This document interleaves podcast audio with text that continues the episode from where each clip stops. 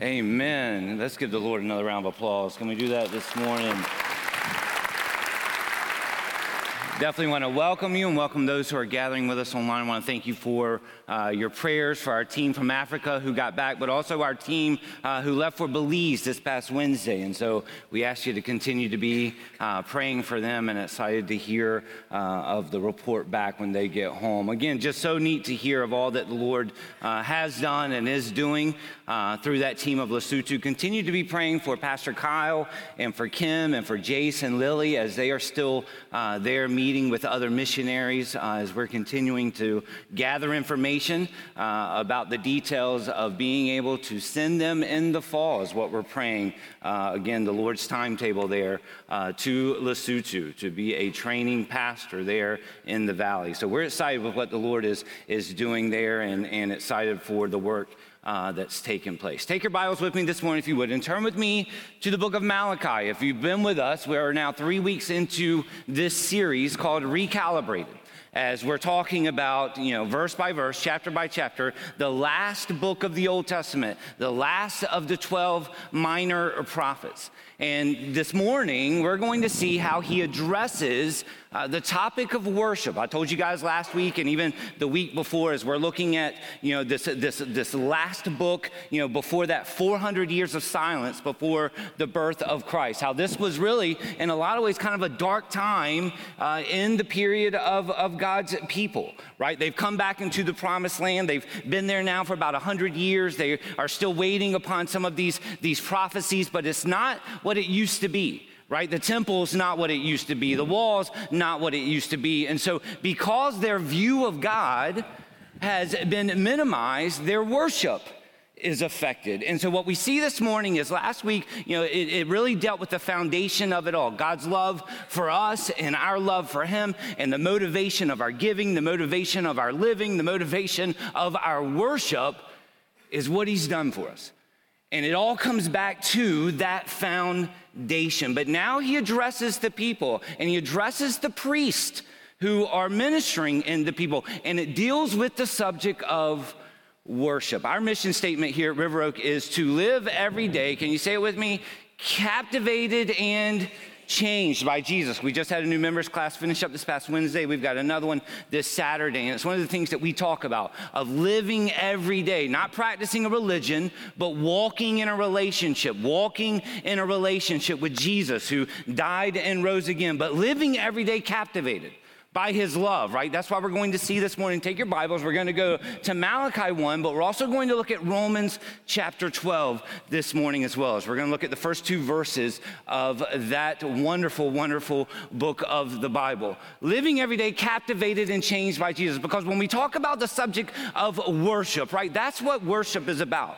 I think sometimes when we think of worship, we think of a song or we think of a, of a style, but the Bible talks about a life of worship, right? That if we've not worshiped throughout the week, then our heart's not prepared to corporately worship as a body of believers. And so Romans 12 speaks into this life of worship. In many ways, what you find in Romans 12 is the New Testament description of what Malachi is addressing here in chapter 1, verse 6 through 14. I want to invite you to stand with me in reverence of reading God's word. We're going to get into these verses in just a minute, but let's go to Romans 12. The title of the message this morning is Worthy of our worship, worthy of our praise. If the God that we serve is worthy, let me hear you say amen. Amen. Living every day, captivated and changed. That's why God's word is so critical to be in this every single day. It allows us to see Him for who He is, it allows us to see us for who we are. And we know it's faith, that this is a journey of faith. For by grace you are saved through faith. And we know Hebrews 11 6 says, without it, it's impossible to please God. So every one of us in this place this morning, we're on a journey of faith. If you're here today and you've never taken that initial step of faith of turning from your sins and professing Christ as your Savior, that's, I believe, why the Lord's led you here. As believers, how many times can our worship so often be affected by our view of the Lord in our circumstances? And so let's look at what the Bible has to say to us this morning. It's Romans chapter 12, and let's just look at these first two verses, and then we'll get into Malachi chapter 1, verse 6 through 14. Paul says this I beseech you, therefore, brethren, by the mercies of God. Now, notice this temple language here that you present. Notice this that you present, that you present what? Your bodies a living sacrifice, holy, acceptable to God, which is your reasonable service. Do not be conformed to this world, but be what? Be transformed. How? By the renewing of your mind, that you may be able to prove what is that good and acceptable and perfect will of God. Join with me as we go to the Lord in prayer. Heavenly Father, Lord, we thank you, Lord, for the promises of your word that cannot be broken. Lord, we rest in those promises this morning. We thank you for a Savior. We thank you for Jesus. We thank you that we are not here gathered to practice a religion. We are here to lift high the name of Jesus, the one who is living, who is sitting at your right hand, interceding for us right now as we speak. We thank you for that promise. We thank you for your word that we can gather around truth this morning. And Lord, we need it. Lord, we need truth in our lives to realign us, to recenter us, to recalibrate to your standard. And so, Lord, may your truth speak to our hearts. Lord, may you reveal areas of our lives that we need to hand to you. Lord, sins that we need to turn from. Lord, we pray this morning that you would have free access into our hearts and minds, and that you would draw us closer to you. That, Lord, this would not just be another Sunday of and just going through the motions, but Lord, that you would do a work in our hearts and lives. We claim this morning in the name of Jesus. And all of God's people said, Amen. You may be seated. Romans 12, 1 and 2 is one of my favorite passages of scripture. And in many ways, right, it speaks of, it defines, you know, what is worship about? You know, we talk about worship and, and we understand that the Bible says that Jesus says we need to worship him in spirit and in truth. And we understand that here in this passage of scripture, really, Paul breaks down, you know, what really worship is all about, where he says, I beseech you, therefore, brethren, I implore you, I beg of you. And notice where he starts the mercies of God. To be captivated, right? To be captivated by his mercy, to be captivated by his grace. It puts us in the right place when that's our starting point right? When the disciples asked Jesus, teach us how to pray, what does he say? Our Father in heaven, hallowed be your name. To praise him first, to focus and meditate upon what he's already done, the finished work of Jesus. So therefore, I beseech you, therefore, brethren, by the mercies of God. So we set our minds and our eyes to what he's already done. But then here's the motivation to now present our bodies a living sacrifice. What is worship? To present ourselves each and every day, to come to that altar, right? Where Paul says, I am crucified with Christ. It's no longer I who live, but it's now Christ who lives in me. And so there's this daily activity of coming to that altar and saying, okay, Lord, I lay myself down to be a living sacrifice for you. And so we understand that the language of Malachi is, is temple worship, right? I mean, we're talking about the, the, the, you know, the laws of Leviticus. We're talking about all of the detailed instructions of, of bringing them unblemished uh, animals into the temple for sacrifice. But now on this side of the cross, on this side of the resurrection, we know that the final sacrifice has already been paid. No more bloodshed. Can I get an amen this morning? Jesus, the Lamb of God, the spotless Lamb of God, shed his blood, never again another animal sacrifice. And so our worship now is not the ushering in of animals to, to shed their blood upon an altar, but our worship now is our lives that are laid upon the altar of the Lord to now in obedience say, Lord, I surrender my will to yours. May you be glorified in it. And you find here the picture of the gospel. Right? I beseech you, therefore, brethren, to present yourself, to present your bodies a li- re- living sacrifice, which is your reasonable service. And then verse 2 says this Do not be conformed. We know that that's where we get the word chameleon. So do not blend into this world, but rather be what? Transformed. It's where we get the word metamorphosis, which is a change on the outside that begins on the inside. So here's a picture of the gospel a life that has been transformed from the inside out, no longer blending into this world, but now holy. And that word means set apart.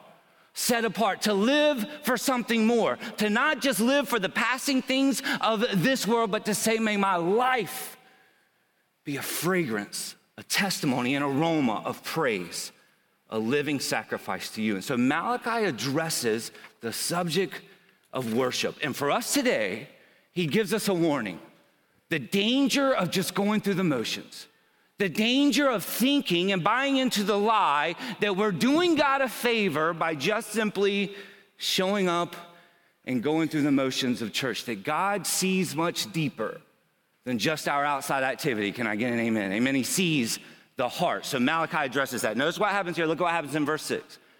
He deals with the priest. He goes right to those who are leading in the ministry of God's people. He says, The son honors his father, and a servant his master.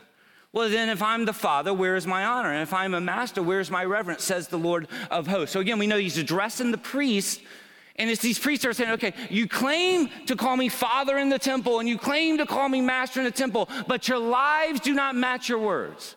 It's like what Jesus says, right? right? By their lips they proclaim to be close to me, but their hearts are far away. The word honor means to attach weight to something. We know this goes back to commandment number five, right? If you go to the Ten Commandments, you have the first four commandments that deal with our relationship with the Lord. And then the very first earthly relationship that is dealt with is commandment number five. That if our vertical is right, right, if we're worshiping the Lord the right way, then it will affect the horizontal. It will affect our earthly relationships. And the first relationship that is spoken of is commandment number five honor what? Your father and mother. And the word honor means to attach weight to that they are worthy to be honored.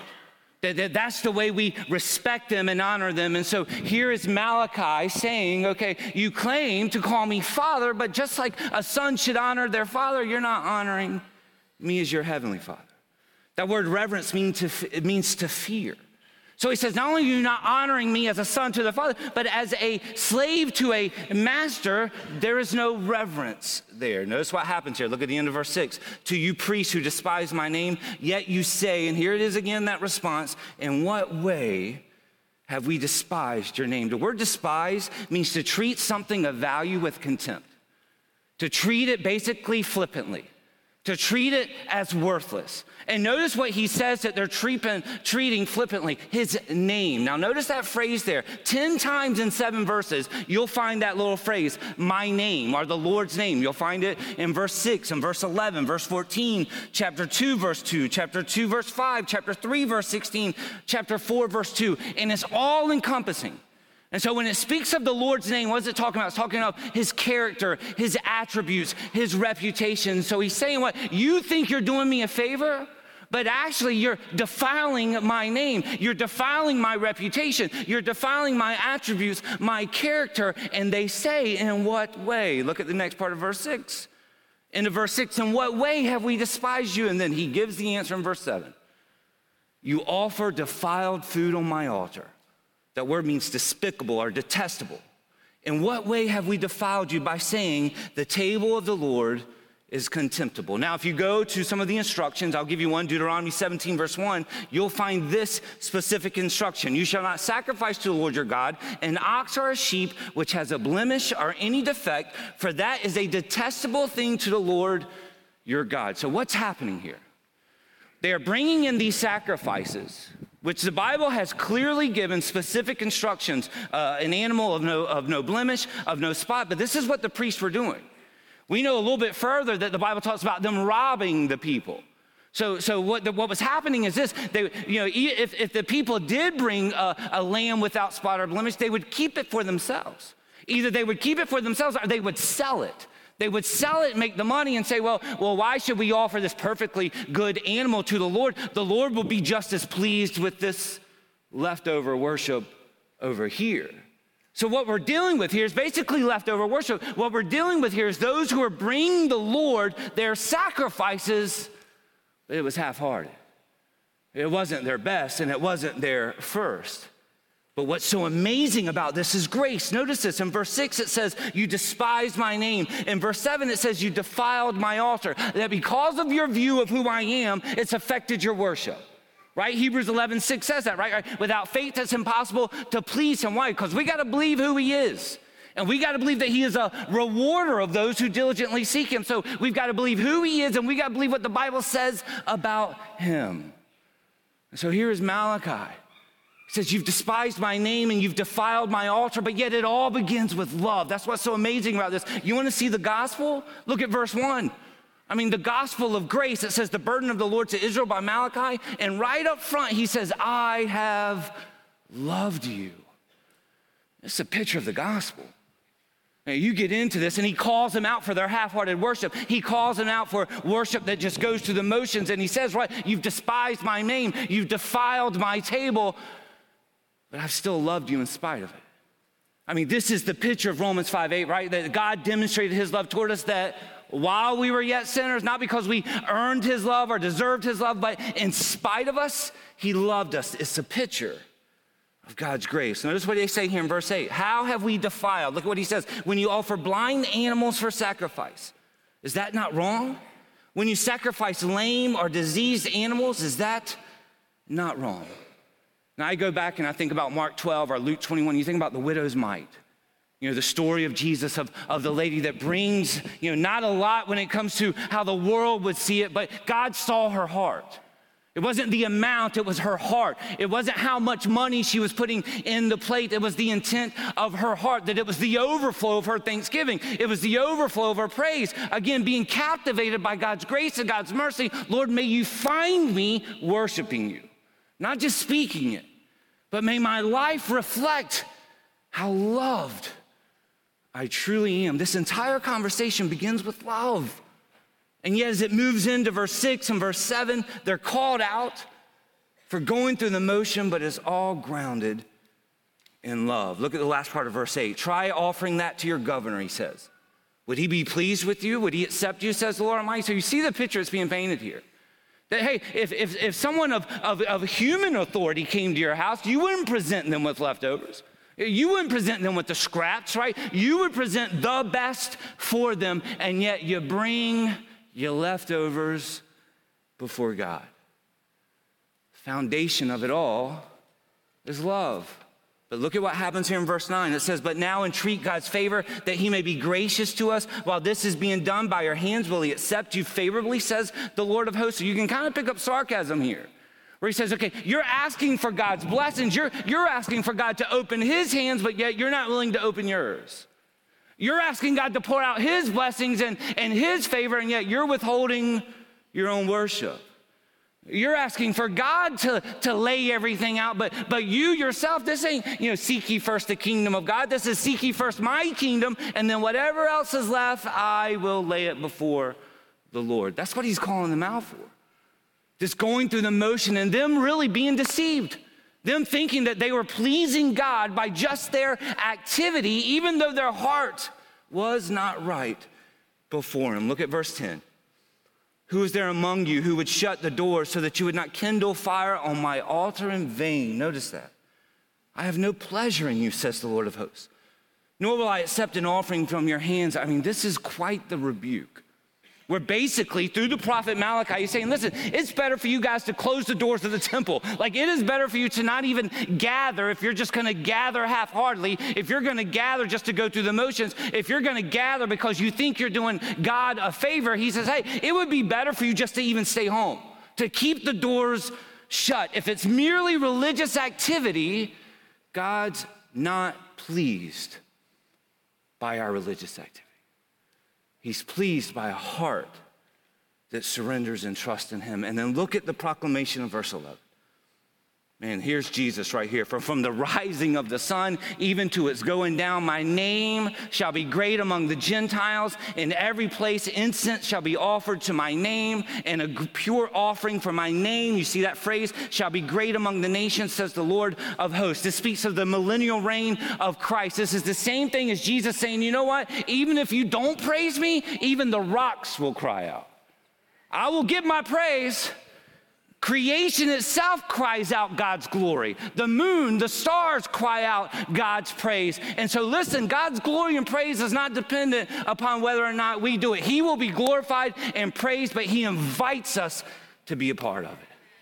He invites us to join in the choir of singing His praise and His glory, to not go through the motions, to not do religious activity thinking God, I'm doing it on the outside when our hearts are far from Him.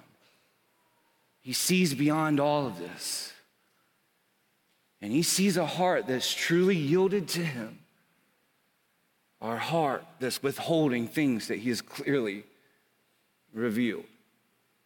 Notice the sarcasm here. But now entreat God's favor that he may be gracious to us while this is being done by his hands. Will he accept you favorably, says the Lord of hosts, even if they're among you who would shut the door so that you would not kindle fire on my altar in vain?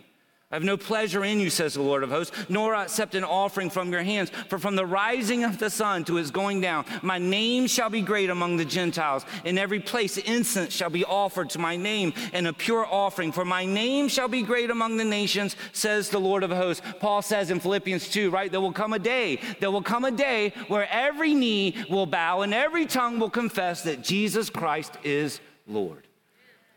We don't have to wait for that day. We can do it here today. But notice the rebuke of verse 12. He says in verse 12, But you profane it by saying, You pollute it, you desecrate it. The Lord's table is defiled and its food is contemptible. Basically, what he is saying is this You have made it a common thing, something of no importance, a ritual without heart. Malachi 13, and you say, What a burden and you sniff at it or you look down your nose at it, says the Lord Almighty. When you bring injured, lame, or diseased animals and offer them as sacrifices, should I accept them from your hands, says the Lord? He says, Listen, you're so far off that even worship has become a burden. Have you ever been there? Where, where, you may be going through the activities on the outside, but man, man, your heart is not in a position. It is a burden to sing those songs. It is a burden to open those words, right? It, it may look like you're doing it on the outside, but the heart is still far from Him. He says, listen, God sees that. And you want to talk about power, right? Right. When you can praise his name in the midst of your questions, in the midst of your doubts, in the midst of when it's not what it lines up to be, Isaiah 55 8, and you can say, hey, not my way, but your way, not my thoughts, but your thoughts. The, the words of Job, though he slay me, I will still trust him. May you be praised by my worship of you in the moments when I don't understand. You talk about power. There are many of you going through stuff right now, and I recognize that. To allow your heart and mind to settle and to say, Lord, let me just praise you for what you've already done in my life. And Lord, let me just proclaim my trust in you for yet what you've still to do that I know you have promised to do. Look at this. Look at verse 14. Cursed is the cheat who has an acceptable male in his flock and vows to give it, but then sacrifices a blemished animal to the Lord. For I am a great king, says the Lord Almighty, and my name is to be feared among the nations. And so this speaks, and again, these priests were taking even the animals. It wasn't that they were, the people were all being unfaithful. Some were bringing the, the animals that were without blemish. And yet those priests were taking and either selling it or using it themselves. And God calls them out and rebukes them and says, You are stealing from me. God sees the heart. But all of this points to Jesus. That's what I love. I mean, all of this, right? You go back to Exodus, you go back to the Passover, you go back to the bloodshed, right? It was all pointing to the Lamb of God. Why was it important that it be without blemish? Why was it important that it be without spot? Because there was coming the Lamb of God that would come into this world without spot, without blemish, and die as a substitute for our sins. It was all pointing to Jesus. So here's the question What do we bring to the Lord each day and lay at his feet as an offering of worship? Not just the songs we sing or, or the music we play, but the life that we live of Lord, may right now in this moment I just reflect upon your mercy and your grace. May I reflect upon Jesus. May I reflect upon your forgiveness. May I reflect upon my salvation. May I be captivated by that first.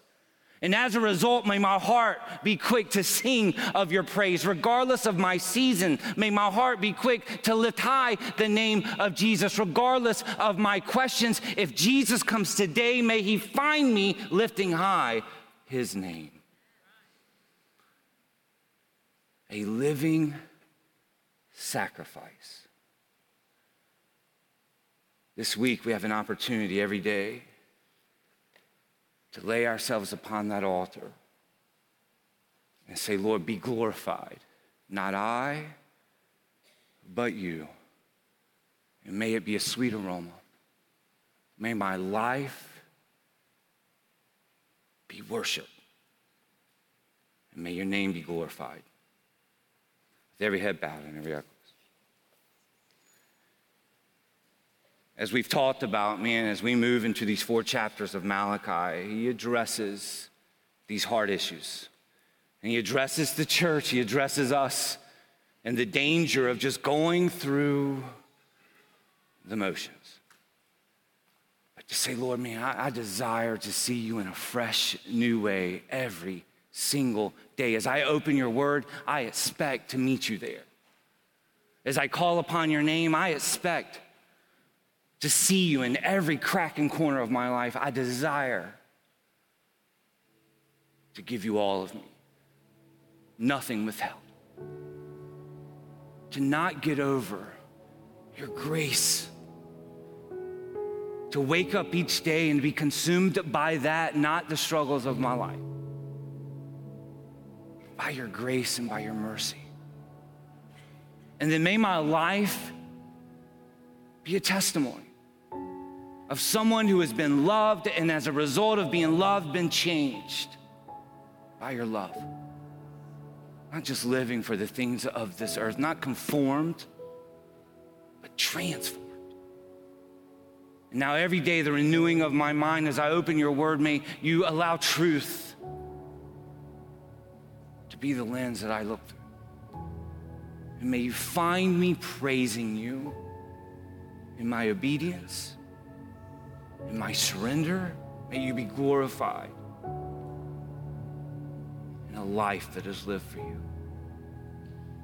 I'm going to invite you to stand right where you are as we go to Lord in prayer. To my left, to your right each week, our spiritual response team is here. Our platform team is going to come out and lead us in a time of invitation. And this is just a time, again, I think for every one of these weeks with Malachi, we've got to take inventory. I know for me personally, as he's addressing the priests and the, and the leaders of, of, of God's people, like we each one have to take inventory. Uh, how's my personal worship? How's your personal worship? How, how's your praise going in your life? I'm not talking about the songs we sing on Sunday morning. I'm talking about Monday and Tuesday and Wednesday, that sacrificial living. Is it burdensome to you or does it excite you?